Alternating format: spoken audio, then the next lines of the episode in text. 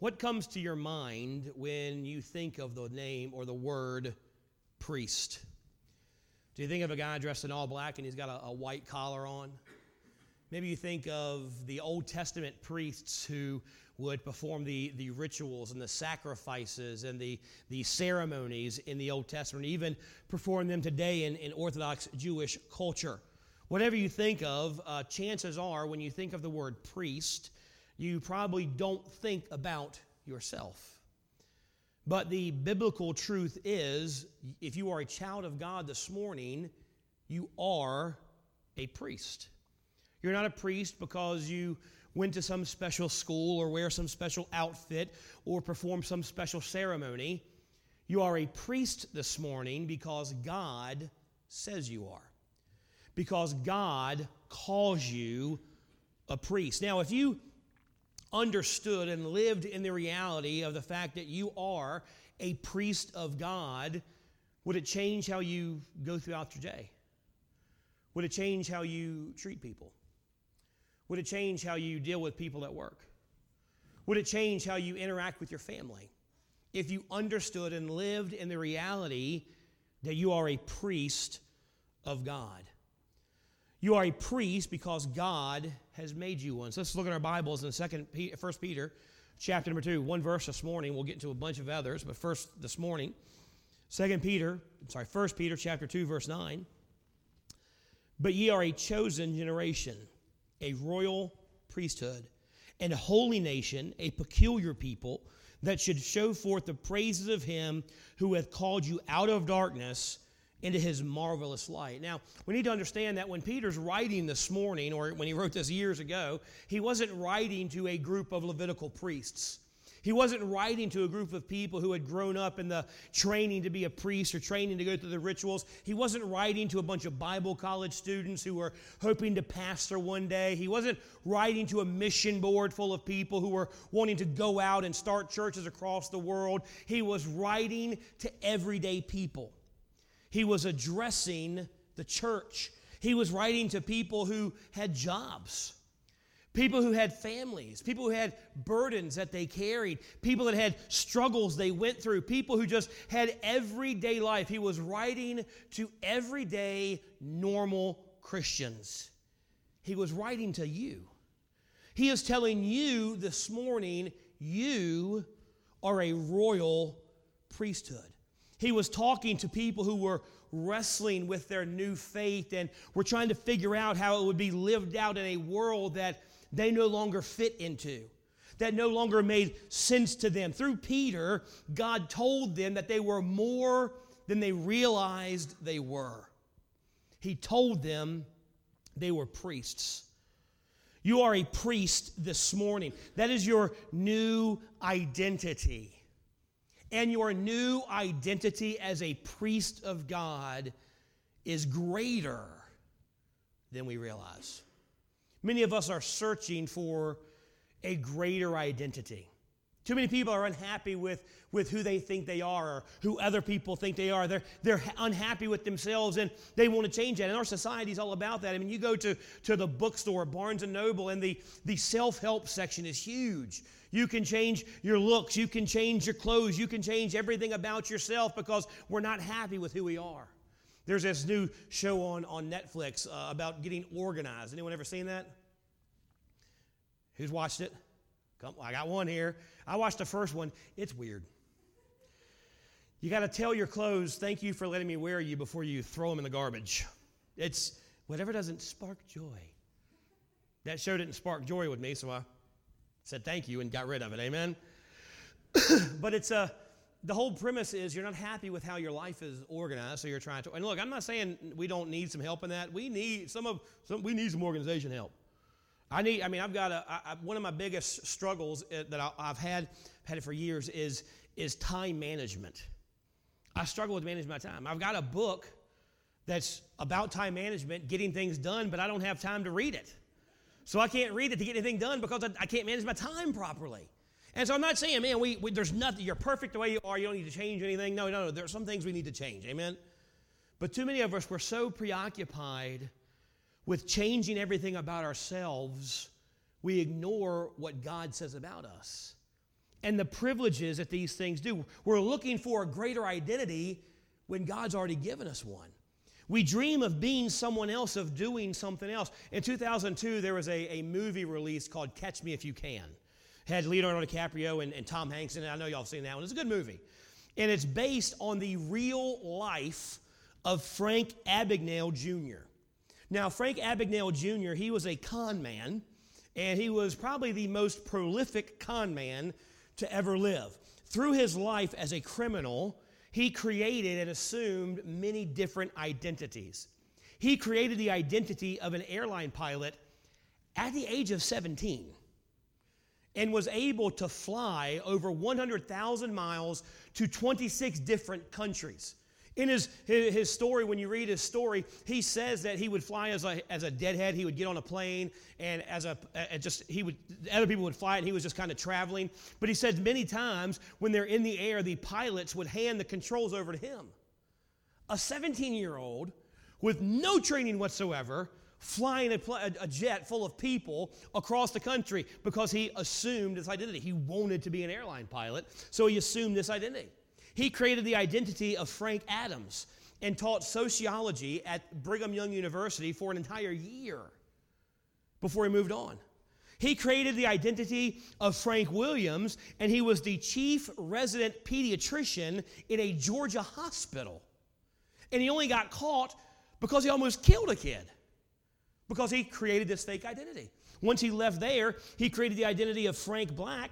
He forged Harvard University transcripts he passed the Louisiana bar and he got a job in the district attorney's office. Never went to college. Never did anything to earn what he did. He created dozens of other identities to cash and forge checks, and he did it all before the age of 21. All of that before 21. Don't you feel successful now? Man, this kid was a pilot, a lawyer, a doctor, all before 21. And here we are. Amen. Now, after his arrest, and uh, he said he began this life because he didn't like the life he was living. His parents were getting divorced, his life was a mess, he was unhappy, and he didn't like who he was becoming, so he decided to become other people. He was desperate for a new identity. You ever find yourself there searching for a new identity? Wishing you could be someone different? Wishing you could be something different. We all have at times where we, where we do, where it's because we've forgotten how incredible our identity as a priest of God really truly is. This identity as a priest, it's not one you can earn. It's not one you can buy. It's not one you can fake. It is freely given to us by our gracious Heavenly Father, and it comes with some incredible privileges. So, what are the privileges does this identity as a priest give us? Well, first thing it gives us, it gives us the right to go where others can't. Several years ago, I was uh, I, I won a contest and I was invited to go to a UVA football game. Go Hoos, amen. Still a Hoo, no matter what. So I was able to go to a UVA football game, and I was I wasn't just at the football game. I was able to go to one of the owners' boxes. And I got to sit in the owner's box and got to, man, incredible food that they served you and all kinds of stuff. And I got to watch the game from an incredible seat uh, in, the, in the stadium. And one of the things of the contest was I got to go down to the field at halftime. But before then, they, they took us, took me and the other contest winner, they, they took us through the UVA locker room and they gave us a tour of the locker room and we saw the locker the lockers of all the players. We, we went through the, the UVA Hall of Fame and we got to see the helmets and the jerseys of some of the greatest players to ever come out of UVA. I got to see Herman Moore's uh, jersey and Matt Schaub and Tiki Barber and Chris Long and Heath Miller, Shawn Moore, Anthony Poindexter, who never made it to the pros because he snapped his knee, but he broke three of my ribs, so I love him anyway. So I got to see all these incredible things and got to go places that no one else typically gets to go. It's a special place reserved for usually people who give a whole lot of money to the university or lucky schmoes like me who win a contest. After the, the tour, we got to go down to the field at halftime, and I got to I got to stand right at the ha- on the half on the, the sideline and watch the rest of the game uh, before half. I got to see about 10 minutes of it. I mean, it was incredible. Some incredible plays I got to see. I mean, if you during this this game, it was a UVA Miami game. There was a, a diving catch in the end zone, one-handed diving catch, and if you watch it on ESPN, which you can on YouTube, and you see the diving catch, if you look in the background, there's a big guy in a blue jersey doing this. That's me. Got to be on half, got to be on the sideline, got to be on ESPN, got to do some incredible things that most people generally don't get to do. I got to go places that most people don't get to go. As a priest, I have the privilege to enter a much more special place than any locker room in the, in the country or in the world. I am invited into the most sacred place in all of creation. I am invited into the most holy place. See, the phrase here in verse number nine says, You are a royal priesthood. That phrase, royal priesthood, it is a weighty phrase to the readers of the first church. They understood the meaning and the severity and the privilege of, of Peter saying, You are a royal priesthood. They understood the privileges because they understood the high priest and their role in Jewish culture. And the high priest in Jewish culture were the most revered people in all of the, the culture. They were revered, they were honored, and they were able to go places no one else could go. The high priest, and there's only one at any one time in Jewish history, the high priest, this one man, he had the privilege of entering the most sacred place in all of Jewish culture, the most holy place. The high priest was able to go into the place where God dwelt among men. He was able to go into the very presence of God, and only he could do it. Every true worshiper of God, they longed for that privilege. Every priest, they could go into the holy place, but they still couldn't go behind the veil and see the presence of God. And they longed to do that. They could only go on what the high priest said in descriptions about it. If you weren't a priest, you couldn't even go into the holy place. You could just go into the, the outer court and worship God there. But if you were a Gentile, you couldn't even go into the outer court. You had to stay outside the walls. Why? Because you weren't able to go in. Only the high priest could go there. Both the temple and the tabernacle were divided into three parts the, the outer court, the holy place, and the most holy place. Now, surrounding the outer court was what was called the court of the Gentiles. This was where Gentiles could go and worship God. That's, that's us, in case you're wondering. There was a special place where we could go and worship God, but it was far removed from the most holy place. It was far removed from the presence of God. We couldn't go into the outer court. We couldn't go into the holy place. We couldn't go into the most holy place.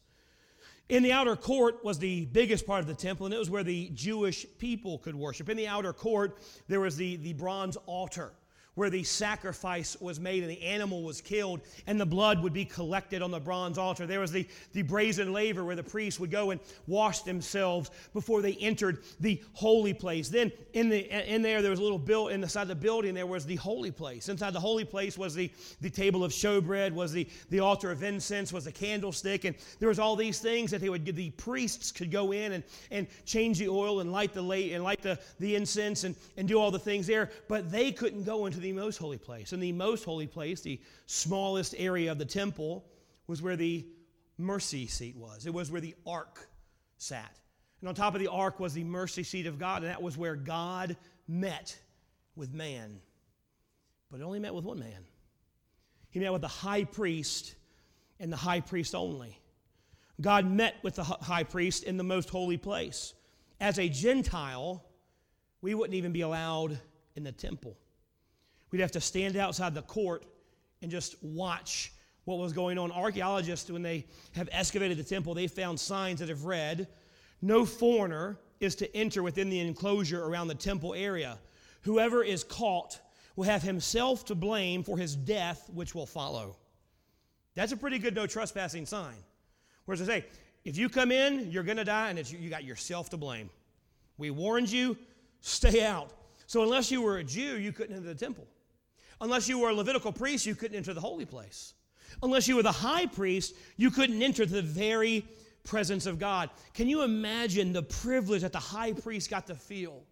Being the only man who could enter into God's presence. If, if we had that privilege, when we were able to enter God's presence, man, we would never take it for granted. We would be so honored that we get to go before God. We get to come into His presence and we get to, to see God Himself and we get to, to come into the very. If we had that privilege, man, we would take, we would never take it for granted. As a priest, we have that privilege. We have the privilege to go where others couldn't go. As a child of God, we have the privilege to go where the high priest was the only one allowed. We have the privilege to go where the priest couldn't go, where the rather Jews couldn't go, where Gentiles couldn't go. We can come into the very presence of God. But too many of us take it for granted. Too many of us don't realize what we have as a priest.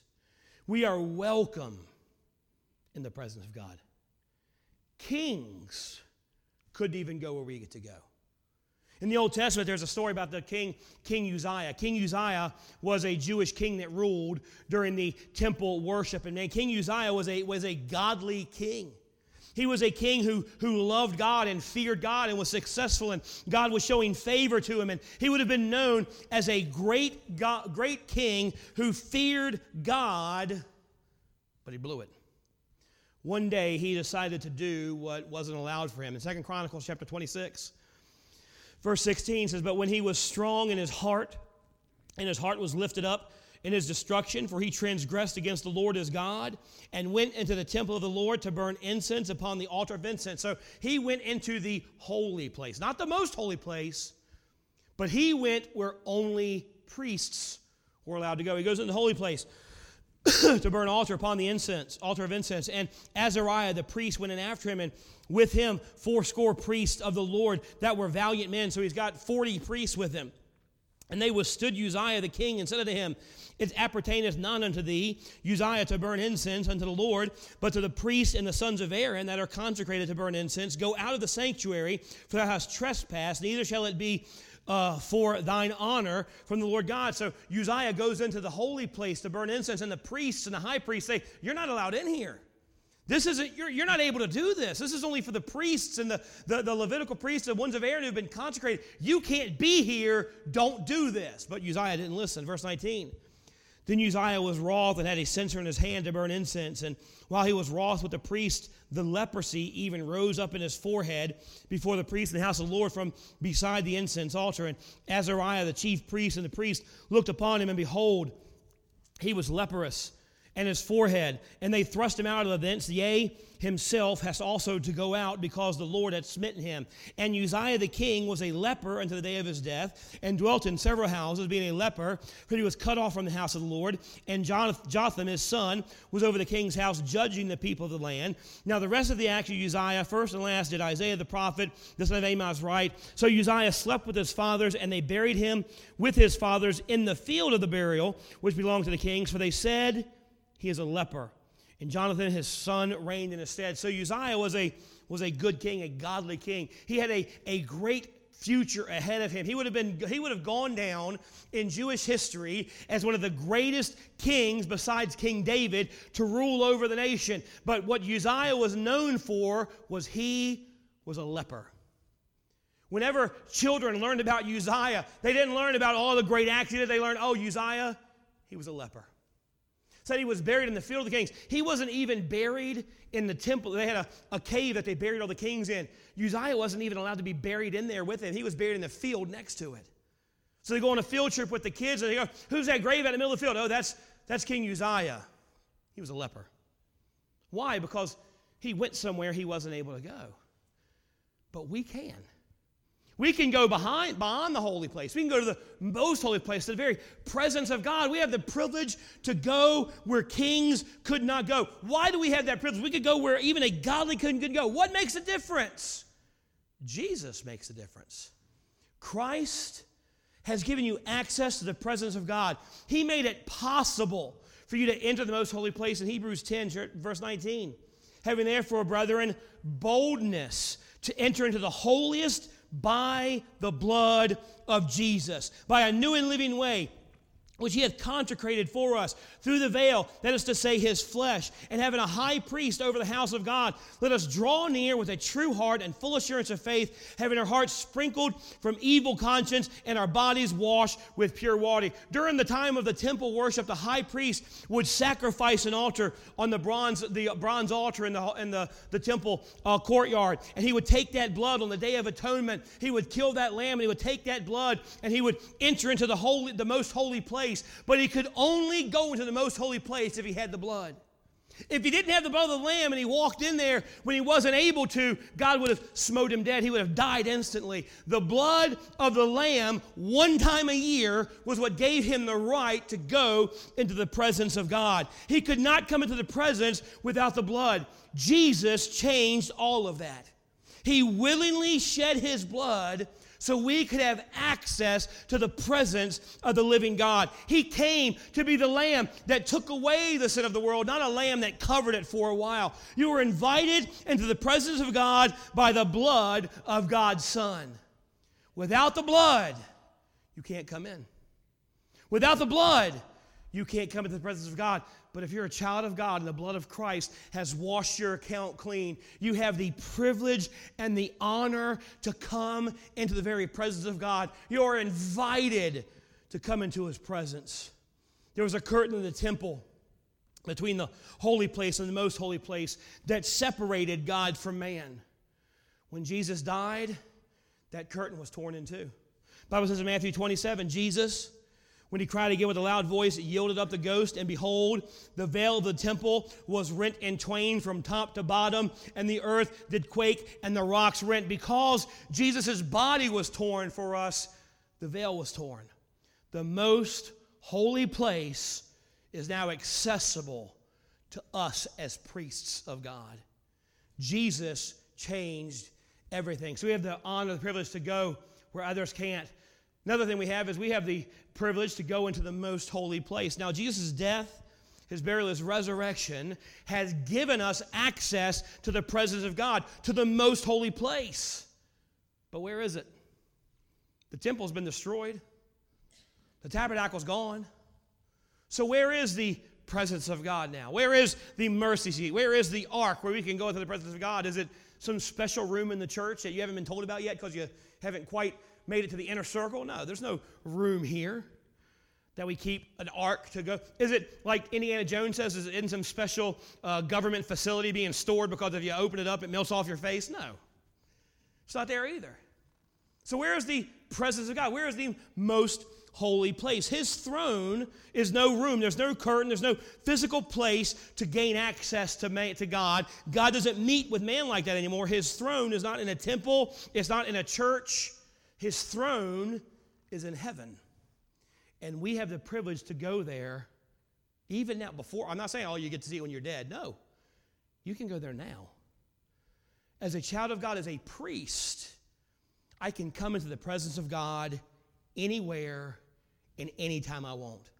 We are able to go directly to the throne of God and find grace and find mercy. We don't physically go there, we go there spiritually. We can meet with Him anywhere. You can meet with God wherever you are. You know, we have this idea that, you know, the church, we call the church the house of God. And I don't think we really believe it. We kind of get the idea that this is where God lives. And throughout the week, he's here going through his chores, doing whatever he wants to do. And on Sunday morning, he wakes up early, gets ready, and man, they're coming to see me. They're coming to my house. And we think, oh, we're going to go to God's house. We're going to go to God's presence. Look, this, it's a building. It's just a building. It's a big building, it's a nice building, but it's just a building. God doesn't live here. If you're a child of God, God lives inside of you. You are the house of God. You are the temple of God. God lives in that means you don't have to wait till Sunday morning to come meet with God. You can meet with God anytime you feel like it. In your house, in your car, at work, wherever you are, you are in the presence of God.